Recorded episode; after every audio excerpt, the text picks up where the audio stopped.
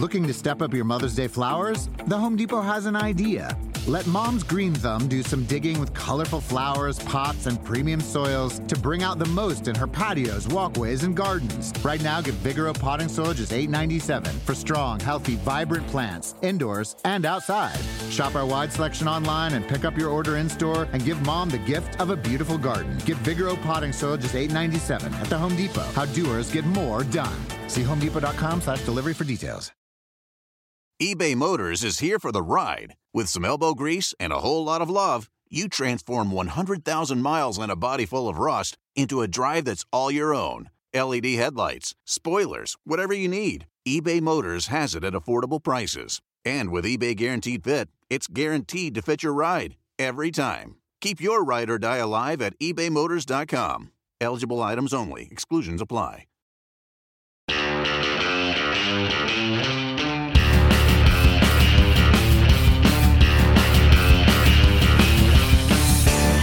Hi, welcome to the NASCAR NBC podcast. I'm your host, Nate Ryan, joined by NASCAR NBC analyst Steve Letarte.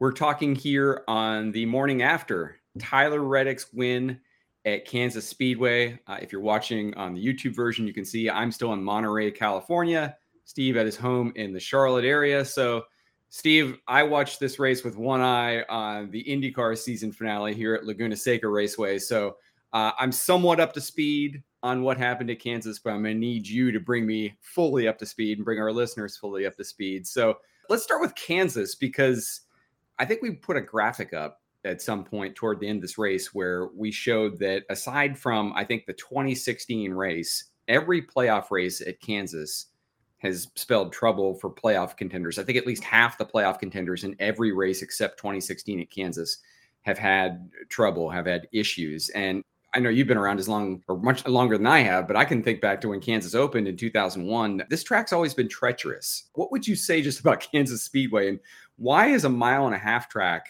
almost become such a wild card race in the playoffs. Well, I want to thank Alex Palou because since he lacked, uh, locked the championship up a little bit early, I didn't have to watch uh, Laguna Seca with one eye as I was watching Kansas. And if you get are trying to get sympathy for me that you are quote still in Monterey like it's a bad thing, um, you're barking up the wrong tree. Nearly heaven on earth, uh, Monterey Peninsula. So Kansas in general, this is how I look at it you know, we did a thing with the playoff drivers a couple weeks ago before we went to Darlington. One of our producers, Joel Medak, said, Hey, give words of wisdoms for each track. I'm going to see what the drivers have to say. And my word at Kansas was don't be complacent. And the reason I say that is because it looks so benign. Even from the booth, you walk out and it is a very symmetrically shaped, smoothly laid out Kansas Speedway. But it's this magical mix of high speed and low grip that I think it just begs drivers and teams to dance so close to the edge, whether it's the right front, right rear tire failures we saw. I'm assuming now Truex's, I think, was a puncture. The other ones late in a run, you would assume, or maybe due to lower air pressure, or some setup items. Uh, but that's because those generate good speed. And when it comes to the drivers themselves, what looks easiest in life sometimes is the most difficult and that's what kansas is right? It's a track that you can ride around and have no trouble but you're going to run a lap down or two because to be good there you are really on the edge of grip. The restarts are crazy. And pit road I, you know look we can't talk about it enough. We, we're watching this in in, um, in those super motocross playoffs. Riders experiencing the playoff pressure for the first time. This is new to their discipline. It's not new to NASCAR. We've had playoffs for quite some time. And the simple fact is, we make a lot about the drivers and the pressure on them, and perhaps we don't make enough about the pressure on everyone the crew chief, the spotter, the pit crew, because the issues are everywhere. I mean, they're up and down pit road, they're up and down the grid, they're up and down on restarts. And I attribute it to really the pressure and Kansas in general just begs you it's like just just taunts you to go a little too far on anything. Pit stop speed tire pressure you know aero setup driver decisions and on the other side of that are mistakes. You're right we've seen two races now with a lot of mistakes darlington and kansas and i'm glad you brought up that don't be complacent because it's this cool feature that as you mentioned joel Medak, one of our nascar nbc producers did that i think people are going to see throughout the playoffs where you gave him sort of a mantra for each track. If you're a crew chief telling your driver, hey, here's the mantra for this track.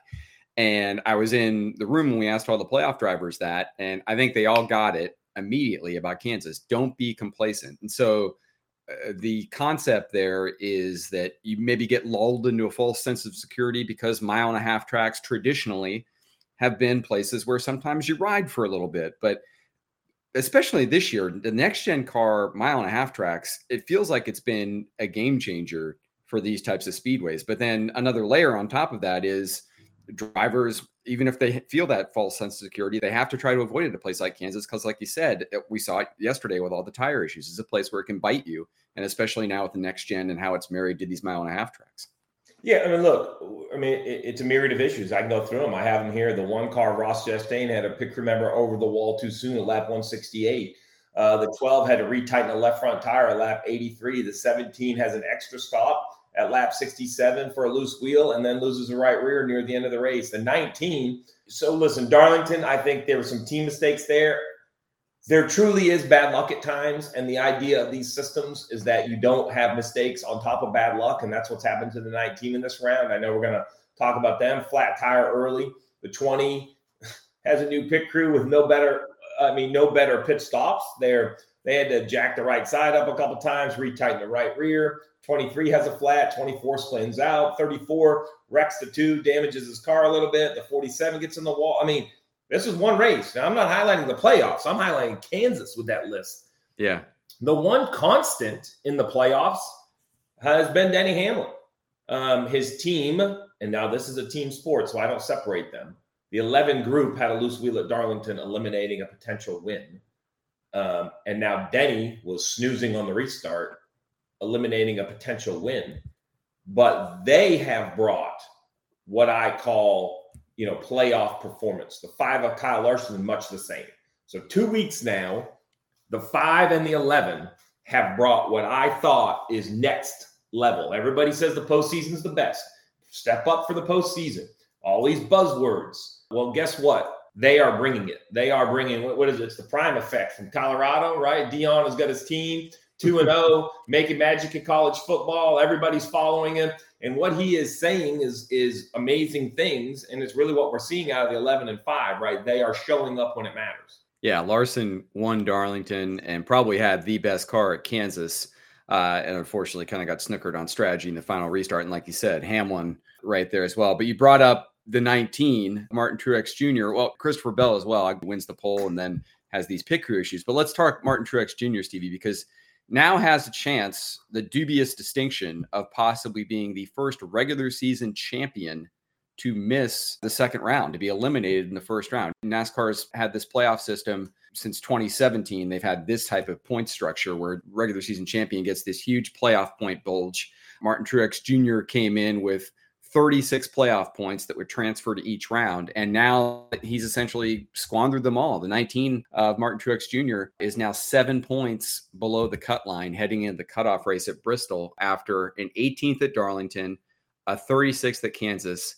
What's gone wrong here, Steve? Because on playoff media day, Martin Truex Jr. struck me as having more confidence than maybe anybody. Yeah, he made a point of saying, like, the last time we won the regular season championship, we won the championship 2017. We came in with the huge playoff point bulge. He seemed more confident than we've usually seen Truex, who tends to be that low key, humble type of guy. But you know, I heard him say it about Darlington this weekend at Kansas that he felt like he didn't do a good job at Darlington telling the team we're not where the car needs to be, that we had some incidents in practice, we didn't get repaired right for the race. I didn't do a good job there. And then mm-hmm. Kansas, it just they have one of those tire issues that everybody has. Like, how did the 19 team get to this place where they're on the brink of being eliminated as regular season champion? So, how did we get here and where do they go? Is really the two sides of this conversation I think needs to be had. You set the stage great about where the 19 entered the playoffs. Darlington practice was not very good, issuing qualifying start in the back made up decent ground in stage one, but we're just never okay. And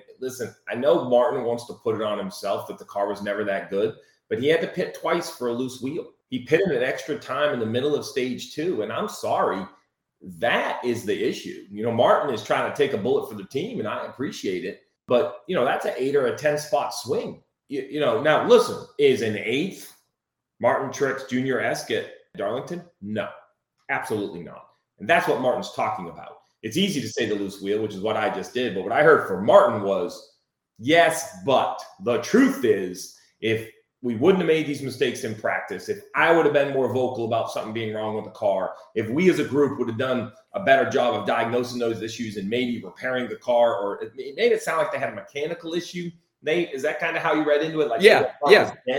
Yeah, um, like that there was a suspension thing that they that should have yeah. been fixed and wasn't. So listen, I didn't ask him what was bent. I thought that's a little inappropriate. They're in the playoffs. So but, but if you read through the tea leaves and the quotes, something was amiss, not on purpose, right? Either damaged or bent that they didn't find until after the race. The car was never up to the 19 kind of expectation.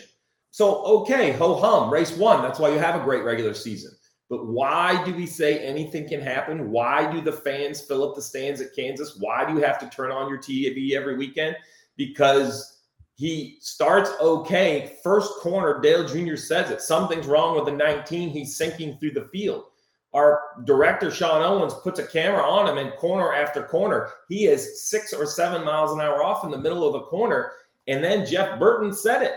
There's no way they missed the balance this far. They have to have an issue with the car going into turn three. The right rear goes flat into the fence, day over.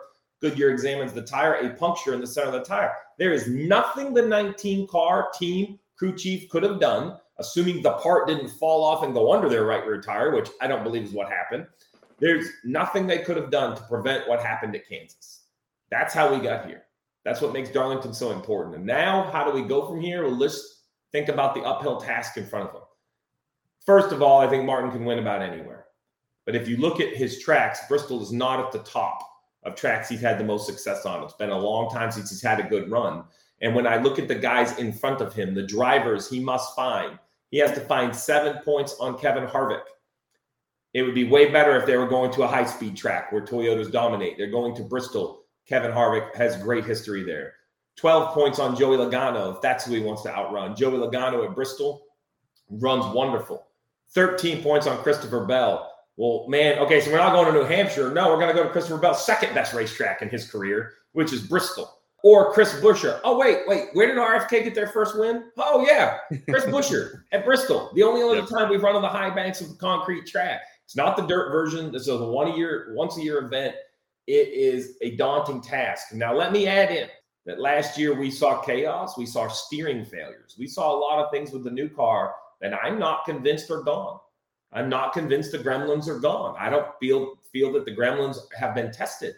And we're going to find out what organization in the last 12 months has gone to work and said, hey, we can't have steering issues. We can't have this. Remember, it got Toyota 2311. A bunch of guys had steering issues. I know a lot of work's gone in, uh, but I'm not sure so Bristol is is you know we talk about the test of the man and the machine, and we talk about you know whether it's the Rolex or or uh, Le Mans, it's 24 hours, and we talk the Southern 500 because it's it's the track too tough to tame. Well, let me tell you, it's the last great Coliseum for a reason, and that's because we see great battles between drivers. But the thing we don't talk about is that car is going to battle a thousand corners, right? A thousand, 500 laps. So say we have 400 green flag laps. That's 800 times your car has to go into the highest banking on the circuit at a short track and load that right front and put pressure through that steering arm.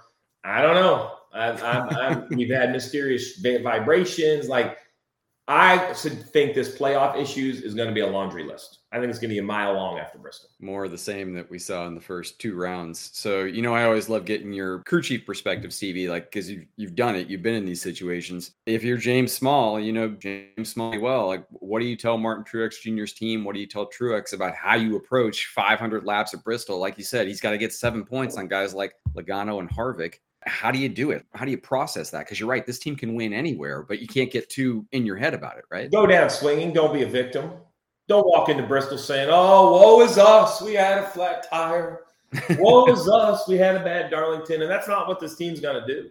I mean, James Small, I sat down with him at Daytona on the eve of winning the regular season championship. We talked about his history from Australia, winning the Bathurst 1000, the same race that his father has won before you know, we talked about getting on a plane with everything you own in a box and flying to the U.S. to take a job in NASCAR. Like this is one race, one playoffs. Martin Truex Jr. and James Small went through the darkest of days a year ago when they didn't make the playoffs and couldn't win a race. And I think for that reason, they're prepared for this moment. Will they advance? Look, I don't know. This is the racing, the 16 competitors and the teams will determine it. That's what's going to happen. Now, remember, there's other, you know, whatever it is, 18 guys out there or whatever the math says, you know, 20 other guys out there that are going to help determine this, which is make it a little more difficult. But don't be a victim, man. Like pull your bootstraps up and show up at Bristol and control your own opportunity. If you live there saying, well, we needed Harvick to do this or Logano to do this, then shame on you. Go there, stand toe to toe, and blacken their eyes. I mean, that's what you need to do. That would be the motivation I would give my driver. Truex is a champion. He's seen it all. And I will say this if they do advance, look out. Because if they advance, they get those 30 something points back. And I will tell you, it will be like a second wind you have not seen. If Martin Truex Jr. advances, look out. There is no telling the hot streak. I do believe they're going to have this second life of shame on us, no more. And it is going to be all eyes forward. I think they're going to be really, really tough to beat for the championship if they can just stay in the playoffs, as crazy as that may sound. No, it doesn't sound crazy. It's like, hey, we survived the knockout punch. We were staggered, but if we make it out of this round now, now we can beat anything, right? That's and listen, I think the playoff field knows it. Yeah. I mean, let's be honest. So I have taken part in these playoffs. If I am even Denny Hamlin, who won't say it because he's his teammate, or if I'm Kyle Larson, or if I'm William Byron, if I'm I'm going down the points, Keselowski, Blaney, Kyle Busch. All right, so we lost McDowell. Man, you know, great run for McDowell. Stenhouse, he's going to run good at Bristol. I don't know what would happen. Bubba Wallace, Kansas, flat tire. You know, we could go through these things. But if you lose any of these, I'll give you a list. Truex, Harvick, Logano, Bell. I mean, that's the bubble drivers. Whew, you're feeling good about eliminating one of those guys in the first round one more thing on Truex because I saw some notes on this on social media, Stevie, and want to get your rule book perspective. So NASCAR towed Truex's car to the garage, effectively ending his race instead of letting him go to the pits and letting him fix the flat tires or whatever. The explanation given was because he was in a wreck. He was on the DVP clock, the damaged vehicle policy clock. Um, and it wasn't the case where he was just stranded because of flat tires with no contact. That that was the reason that he was taken to the garage because it, it, resulted from hitting the wall. Is that what you understood? Yeah. Look, let's not make this black and white because if we make it black and white, it's going to be your driver that gets out of the race next. NASCAR is trying to use some common sense here and say, look, here, let's talk about the rules. Assuming you can drive your car back to pit road, you have seven minutes to fix your race car. The only thing you're allowed to change on pit road is a tow link. If you have a broken upper, broken lower, you go to the garage anyway, you're done. You can cut parts off. You can't put new parts on.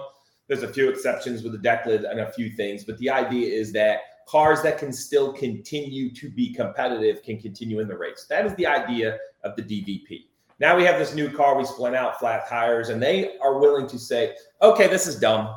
We cannot expire a car because he has four flat tires. This is not the spirit of the rule. This is something that's on NASCAR's to do list. But oh well, between I don't know safety of the car and short track racing and everything else we're trying to fix, four flat tires hasn't been the number one thing. So NASCAR said, "Hey, we're gonna shove you back to the pit box. We'll start your DVP. You can start to work on your car." Once again, we don't want perfectly good race cars out of the race. Look, the 19 was wrecked. The thing was junked. The right front was busted off it. I'm sorry, that didn't. Well, that wasn't a car that spun out that should have been brought back to their pit stall. No, if you hit the wall and you can't drive back to the pit stall, then you're out of the race. That's way different than, and I'm okay. Now, look, this is my point about let's not make this black and white. If you spin and you nudge the wall, push him back to the pit stall. I mean, let's use some common sense. Truex drove into turn three at 155 or 60 miles an hour. The right rear tire went flat. It smashed the right front into the wall and it bent a whole bunch of stuff. So, in seven minutes in the pit stall, could they have done something? Maybe. So what? And you wrecked. Like you wrecked. You didn't spin out avoiding a wreck. You didn't spin out on your own with flat tires. You wrecked. It's over. It's a great talking point, but but I, uh, I had to get Russell. You know, our man Russell in the booth is like president of the Martin Truex Jr. fan club. That man Russell, and he was waving his hands over there in the booth. Oh man, they're supposed to bring him to the to the pit box, and I'm like, no, they should bring the driver to the infield care center and the car to the garage. It's done. And he kind of looked at me all sad and disappointed. I understand the argument because it isn't black and white, but I do think NASCAR in general is, is doing their best to manage it. And I had the same reaction. Like when I saw it, I was like, well, he's done. And Martin doesn't know. Listen, I don't want to put this on the driver, right? He, so he's on the radio. Yeah. Trying to make something of his day. And James Small is on the radio. We'll bring him back here so we can look at like I don't even blame the team. Yeah. Like I would have been politicking and I'd be mad you didn't bring it to me. But I am telling the listener, and I feel like I have no problem calling true balls and strikes in these situations. This one's not on NASCAR. Like they wrecked, they couldn't get back to their pit stall. It didn't not get back to the pit stall because it had a flat. You know, it, it was it was wrecked. And like you said, he's he's getting one point either way, no matter what happens, even if they fix it. Yeah, maybe yeah. he gets a point or two, which could matter. I'm not saying it's not going to matter. What I'm saying it's not about the points. What I'm saying is he was expired from the race, in my opinion. Yeah. So race comes down to final restart and overtime. Tyler Reddick makes a great move uh, to win the race. Uses the inside. You know, usually we see we're always talking about Tyler Reddick riding that wall. This was a, a really impressive dive to the apron, essentially, to, to win this race. But in addition to that, we also had all these strategy calls that set up this finish. Tyler Reddick's on four tires, but a lot of guys benefited from two. Joey Logano, I think, namely being one. I know Rodney Childers was second guessing whether Harvick should have taken two. They went with four. What did you make of everything that that happened, Stevie, leading up to that final restart and the final restart? So Buescher gets a flat. Um, now it's decision time. Suarez stays out from like 26th. He ended up netting 10 spots as much as I love my man Travis Mack, I, the, the call still scares me because you can easily get caught up in a wreck, but it did gain in 10 more spots. So call is what it was at that point. You mentioned it. Joey Logano took two tires. The 43 took rights. The eight took rights. A bunch of guys took four. And I think most everyone made the right call for their car, right? Joey Logano needed to find some track position. Let's take two. Joey Logano was a monster restarter. There were some quotes from Paul Wolfe after that says, hey, he, his strengths are restarts. So let's put him on two tires and try to make something happen. I love the 43s call. They're not in the playoffs. They're like, hey, man, let's put some two tires on this thing and try to win the race. You know, I thought there was a lot of really interesting decisions there. Everything went about like I thought until Denny Hamlin was sleeping. I don't you know, and he even said it in his thing. He said, hey, I was looking in my mirror because the five was laying back. So you lay back to time the restart. So the idea is if I'm five feet off your bumper, Nate, or 10 feet off your bumper, and we get into the zone – you're running 50 miles an hour. I'm running 50. I'm now going 51, 51 and a half, 52, and you accelerate. When the fans say, well, why does that matter? Well, our cars are going to accelerate really, really similar. So if I start two miles an hour faster than you, I'm two miles an hour faster than you for most of the front stretch, and I'm going to jump out to your outside. Denny knew Larson was trying to do that. So he's managing the car in front and the car behind, and he gets caught looking in his mirror. And he's two car lengths off the car in front of him. And he gets caught just sleeping. And the restart goes, and Denny is late to the gas and he gets passed by Larson anyway. And now he's not on the offensive. The car I thought was in position to win the race. Third row outside, fresh tires. He's going to rim ride and be rolling.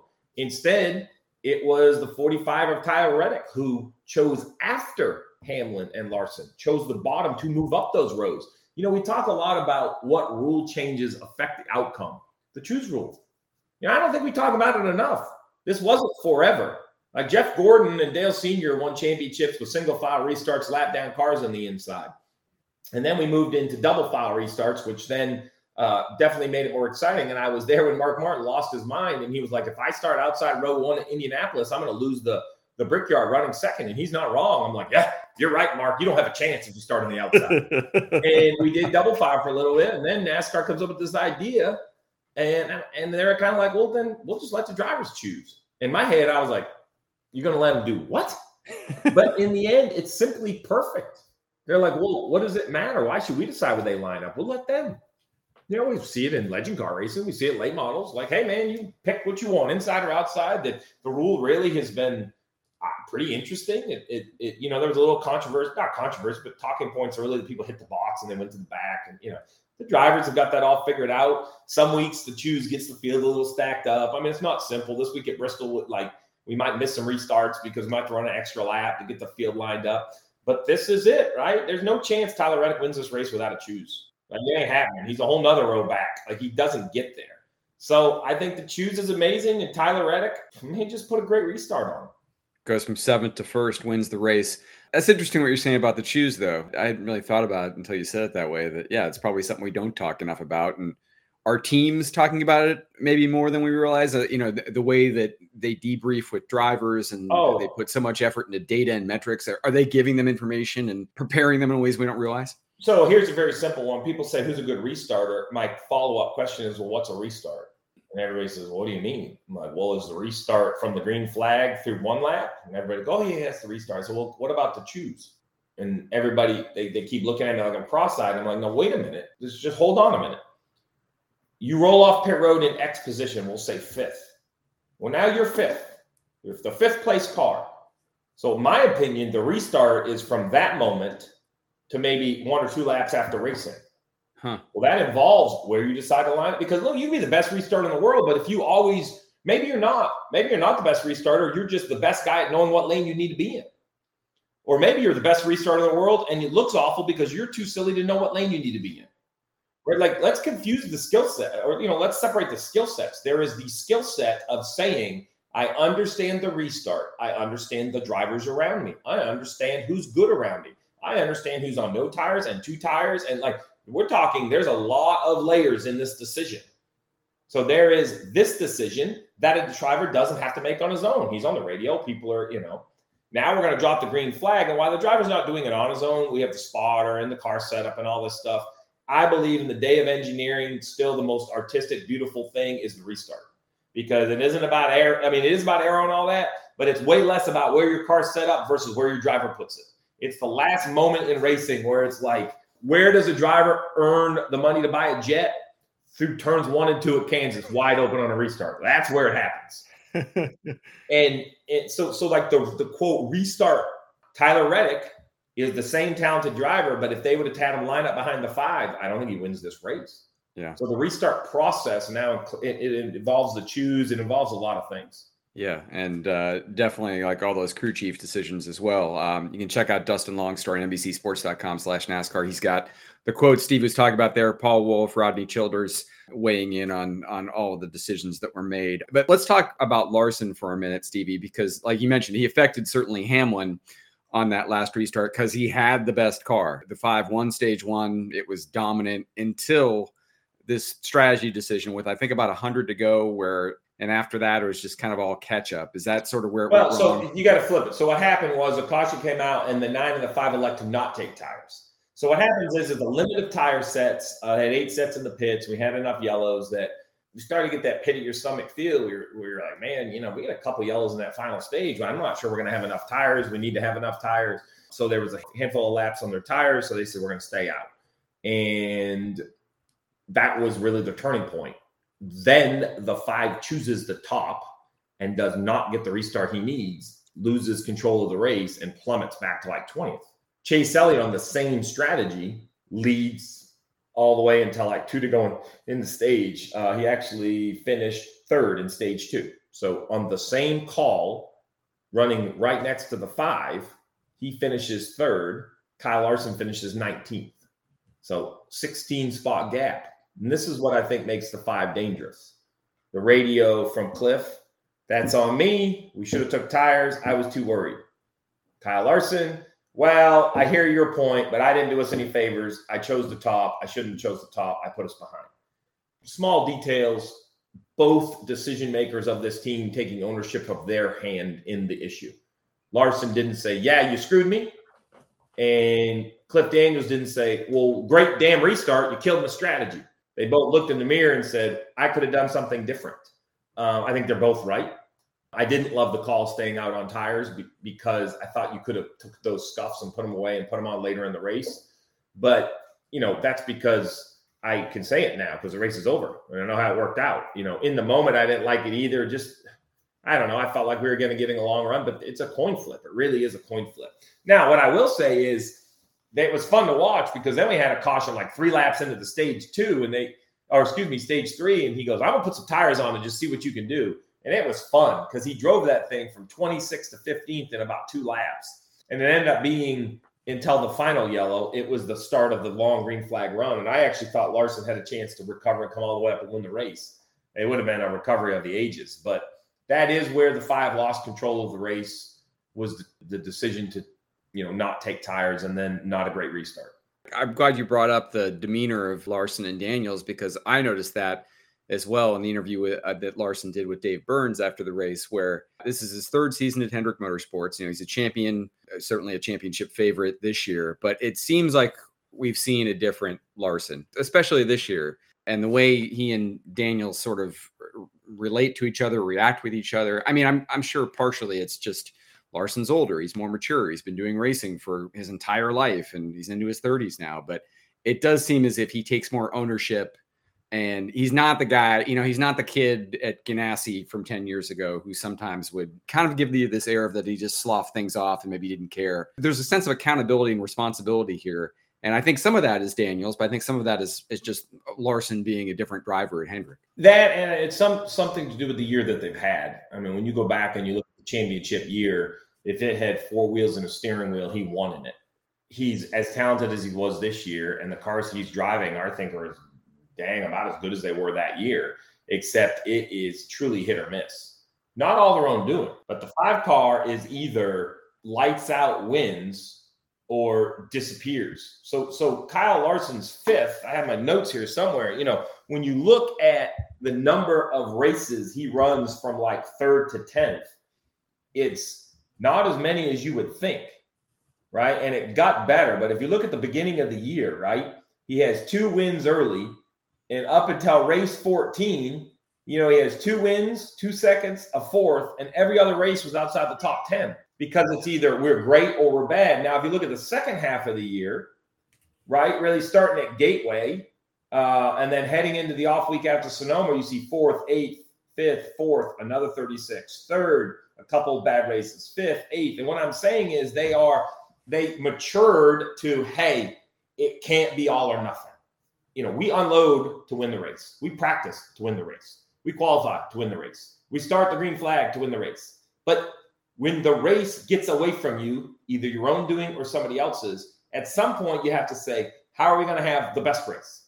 We can't keep swinging for the, which is kind of funny because the guy that wrecked him at Darlington, Ross Chastain, said the exact same thing to me in media day. He said, Hey, my mistake at Darlington wasn't just running into the five and wrecking. He goes, What happened is I had a winning car, I had damage. This is the spring Darlington race, and I couldn't accept that I didn't have a winning car. I just didn't even, you know, that grinder that Ross is, he wouldn't even let it enter his mind. And he drove the thing like it was still a winning car, overdrove it, wrecked the five. So, you know, interesting because we all talk about, hey, you wrecked the five, were you're over your head? You know, we look at this this moment in time and what Ross is like, you know, that's fair, but that wasn't the problem. The problem was well, you know, 20, 50, 100 laps earlier when we had damage, I had to reset and say, okay, hold on, what am I driving now? I'm not driving the same car I was that had winning speed, and I have to do a better job. Then he did exactly that. Darlington in the playoffs, he drove up to fifth or sixth with a car that wasn't very good early. And he kind of did the same thing at Kansas. You know, he was good. He was fourth in stage one. They have the penalty, 24th in stage two, and he comes back to 13th. And for that reason, he's 18 points going to Bristol. You know, Ross Chastain from the beginning of this year, no, no chance he's 18 points up. Nope. He just Darlington would have gone astray and Kansas would have gone sideways. Like, like he's maturing, and I think we see that out of Larson as well. Uh, there's no doubt the guy could push the pedal down. It's when things go good or bad, you know, how do they recover? Now he tested it because he rode the fence all the way in one or two one time, but you know, it's not egregious at Kansas. Like he's up there four inches off the wall making lap time. Like I don't think that's a huge mistake. He wasn't the only guy to hit the fence. How about that? No, no, definitely not. And uh, I mean, you're right. Like interesting what Ross Chastain told you at playoff media day. Larson was saying the same thing at playoff media day about how he feels as if the car has had as much as much speed as it did in 21 when he won the championship. I think they won five regular season races in 21. It's just this year, as you said, it's been so feast or famine, even with a car as fast he only won two races in the regular season. Of course, opened the playoffs with the Darlington win this time. Has advanced. I want to talk about Bristol, but before we get there, let's just uh, put a bow on Larson. Had an interesting incident, Stevie, with his teammate Chase Elliott. Last pit stop, they're coming out of the pits. Brad Keselowski's coming out as well. He squeezes Larson a little bit. Larson hits Elliott. Elliott expresses some displeasure, uh, it appeared, although he sort of was asked about it afterward, and Chase Elliott said, No, we're all good. Larson said, I just try, I tried to leave as much space as I could. Obviously, I, I made contact with him, but I felt like if I didn't, I was going to clobber the six, you know, right in the right front. And um, I thought the safest bet for all of us was for me to you know squeeze out a little bit. So I understand why he's mad or was mad in the moment. I hope when he sees a replay, he understands that I, I didn't have any space um, or you know not much, you know, just inches. So. Um, yeah, just a, a bummer, but uh, I'm glad that neither of us got tore up there and we could you know get a get a good finish. Where do you think things stand here? I mean, is it put to bed? I mean, because this isn't the first time that Larson and Chase have sort of had their issues on track. I think it's put to bed, and I love to see it at a Chase. You know, I wondered if the guy who missed the playoffs. I don't want to say I'm never going to say he's not there to win because I believe Chase straps in to try to win. But when you are a winning driver and a champion, and you get eliminated from the playoffs, it would be a major lie to think that it doesn't change your approach. You don't have the same whatever it is. I, you know, use whatever analogy you want, but he doesn't have the same opportunity in front of him as he does the 16 playoff drivers. That's fact. He cannot be a champion this year, which is his goal, which was his goal in February. So he has said since returning from injury, he has been very consistent that we need to win. He has never talked about points. We need to win. You guys in the media talk about points. I've said we need to win. I thought it was a good distraction and deflection earlier. Maybe he saw what we didn't want to see. Maybe he said, if we can't win, it doesn't matter because we're going to have to win in the playoffs. So I say all that because what I saw at a Chase was a weekend where he was in the winning picture and the fire was still there. You know, the fire was still, you know, he it, look, he didn't smash into the five. He didn't, you know, disrupt anybody's day. He showed his displeasure, which if I'm a Chase fan, I feel good about the money I spent on that t-shirt. But now I still see the fire of the driver who doesn't give you a lot of fire in his interviews, and that's not his fault. He's been the same way his whole career. But he, you know, he's not Bubba. Like he's not going to get out and go through this range of emotion in an interview. That's just not Chase. He does it behind the wheel. He always has. And I know it wasn't a win, but that little bit of swipe at the five, I know it seems small, but that told me if anyone thinks that the nine could care less about the playoff guys, I shouldn't say could care less. He shows them respect. But if he thinks, if they anyone thinks he's going to take a back seat to the playoffs or the back seat to a driver, no way. He's trying to win for him, for his team, for his crew chief. There's going to be conversations about, you know, his owners in the owners championship. I think Chase Elliott, you know, yeah, he'd love to deliver more to him, but that's not what we're seeing. What we're seeing is a driver who wanted to be a race car driver since he was a little kid. He wanted to win races. He's won races. And you know what? Losing stinks. Like he's not having fun losing. I've done it a lot. Losing stinks. What I saw was a fired up race car driver you know, afterwards, what we don't talk about is he walked right down, kind of stuck his head into the five car, and they had a conversation, and then he was fine in the media. That tells me whatever they discussed, they got the answers they were looking for, and I think it's exactly what Larson said. Hey man, the six pulled out. I had no, I, I didn't mean to hit you, but it was I was going to be the sandwich either way, you know. So look, that's great. I love it. I love the fire. You know, here's the difference between race car drivers and every other sport. The NFL started we can see the emotion of an athlete on a field. Even in a football helmet, we get fist pumps, we get whatever, celebrations.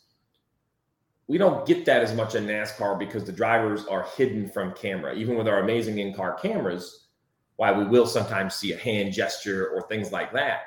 That's how they express themselves. And that's, I think, all Chase was doing there. If that was a football game, that heck, that wouldn't even have been a that would have been a replay in the third quarter we forgot about. Yeah, we love to see the emotion from the drivers, and we saw some from Bubba as well. Wouldn't say he was despondent, but certainly a little bit dejected after he runs so well. Stage one was running second to Larson for much of the race, going for his second straight win at Kansas in that fall race. Bubba was, but ultimately the tire dooms him and now he enters bristol stevie 19 points below the cut line. Truex bubba wallace ricky stenhouse jr michael mcdowell all below the cut line. Let's end by sizing up bristol. Bubba wallace his chances coming off that deflation of kansas. And you know you mentioned guys like Chastain's 18 points above, Buescher 13 points above, Christopher Bell. We've talked about him a little bit, but he's only 13 points above. Let's talk about all of it. Uh, so McDowell's a must win, minus 40. I mean, he, he's a long ways out. It's going to be have to be a winning day for him. Uh, the 47 Stenhouse, it has to be a winning performance that he might not need a win, but I mean winning performance first, second, third in each stage. Same thing at the end of the race. You're looking at a, you know, he's looking at a 45 ish point day, 42 ish, 47 ish point day if he wants to try to advance. Needs a little help from there. Bubba, uh, you know, he has never shown the Bristol swagger to find those 20 points. That doesn't mean people won't back up to him. And if he doesn't advance, that's okay. I said it about William Byron, and I have the same opinion about Bubba Wallace. What we're seeing is an evolution of a 29 year old race car driver. He has to find his way emotionally to win races. He did that. Then he had to find emotionally his way through the regular season with the, all the focus of making the playoffs. He accomplished that. And I will actually say that from behind the wheel, I've been very impressed. I thought he did a really nice job at Darlington, and he was driving a top four car at Kansas, and he had a flat tire. And his interview, you could see, was a little like call it noisy emotion. I'm not sure he could process it all, and he was trying to be happy for his teammate while he was gutted for himself, and that's okay. And he's figuring that out.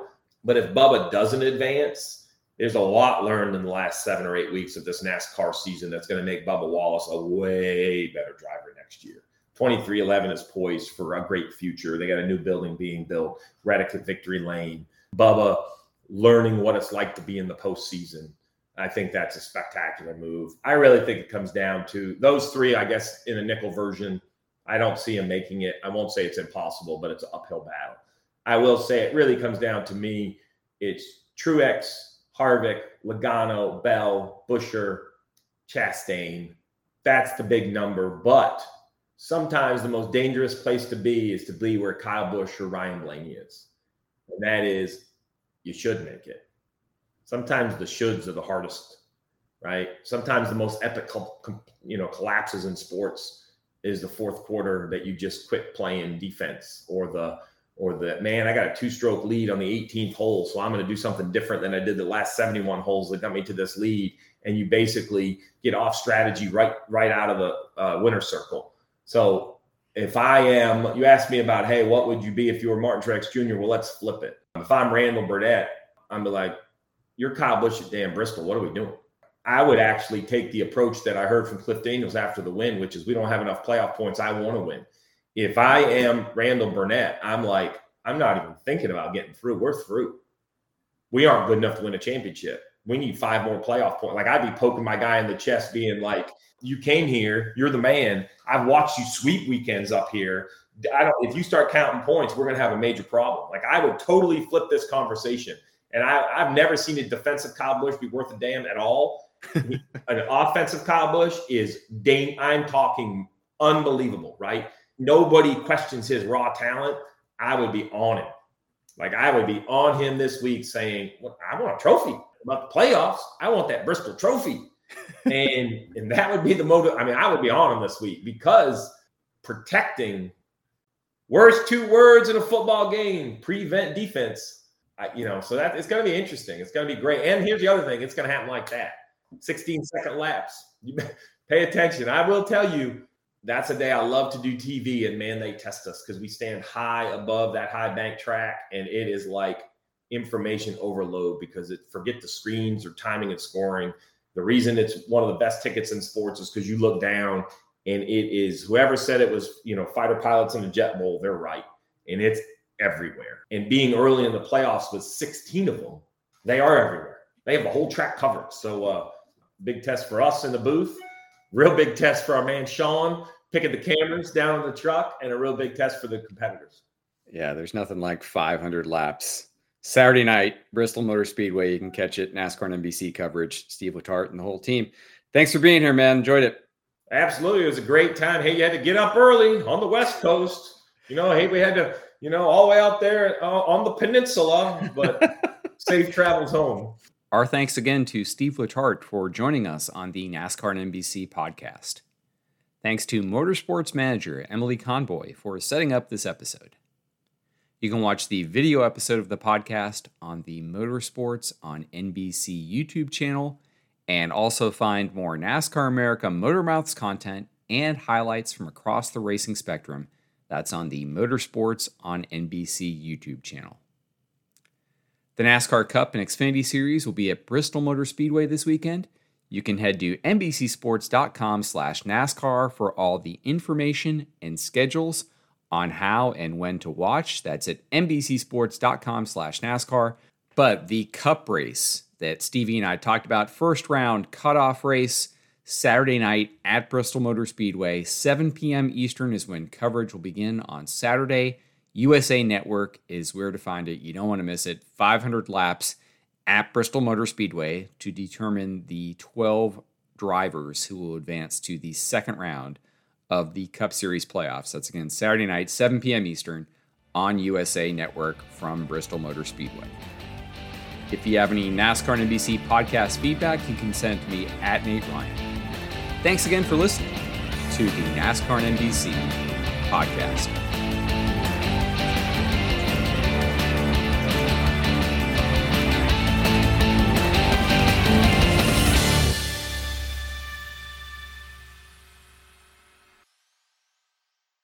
Dogs are an important part of our lives. That means protecting them from parasites. Ask your vet about NexGard Plus, afoxolaner, moxidectin, and pyrantel chewable tablets. NexGard Plus chews provide one and done monthly protection against fleas, ticks, heartworm disease, roundworms, and hookworms. Plus, they're delicious and easy to give. Use with caution in dogs with a history of seizures or neurologic disorders. Dogs should be tested for existing heartworm infection prior to starting a preventive. Ask about NexGard Plus Chews.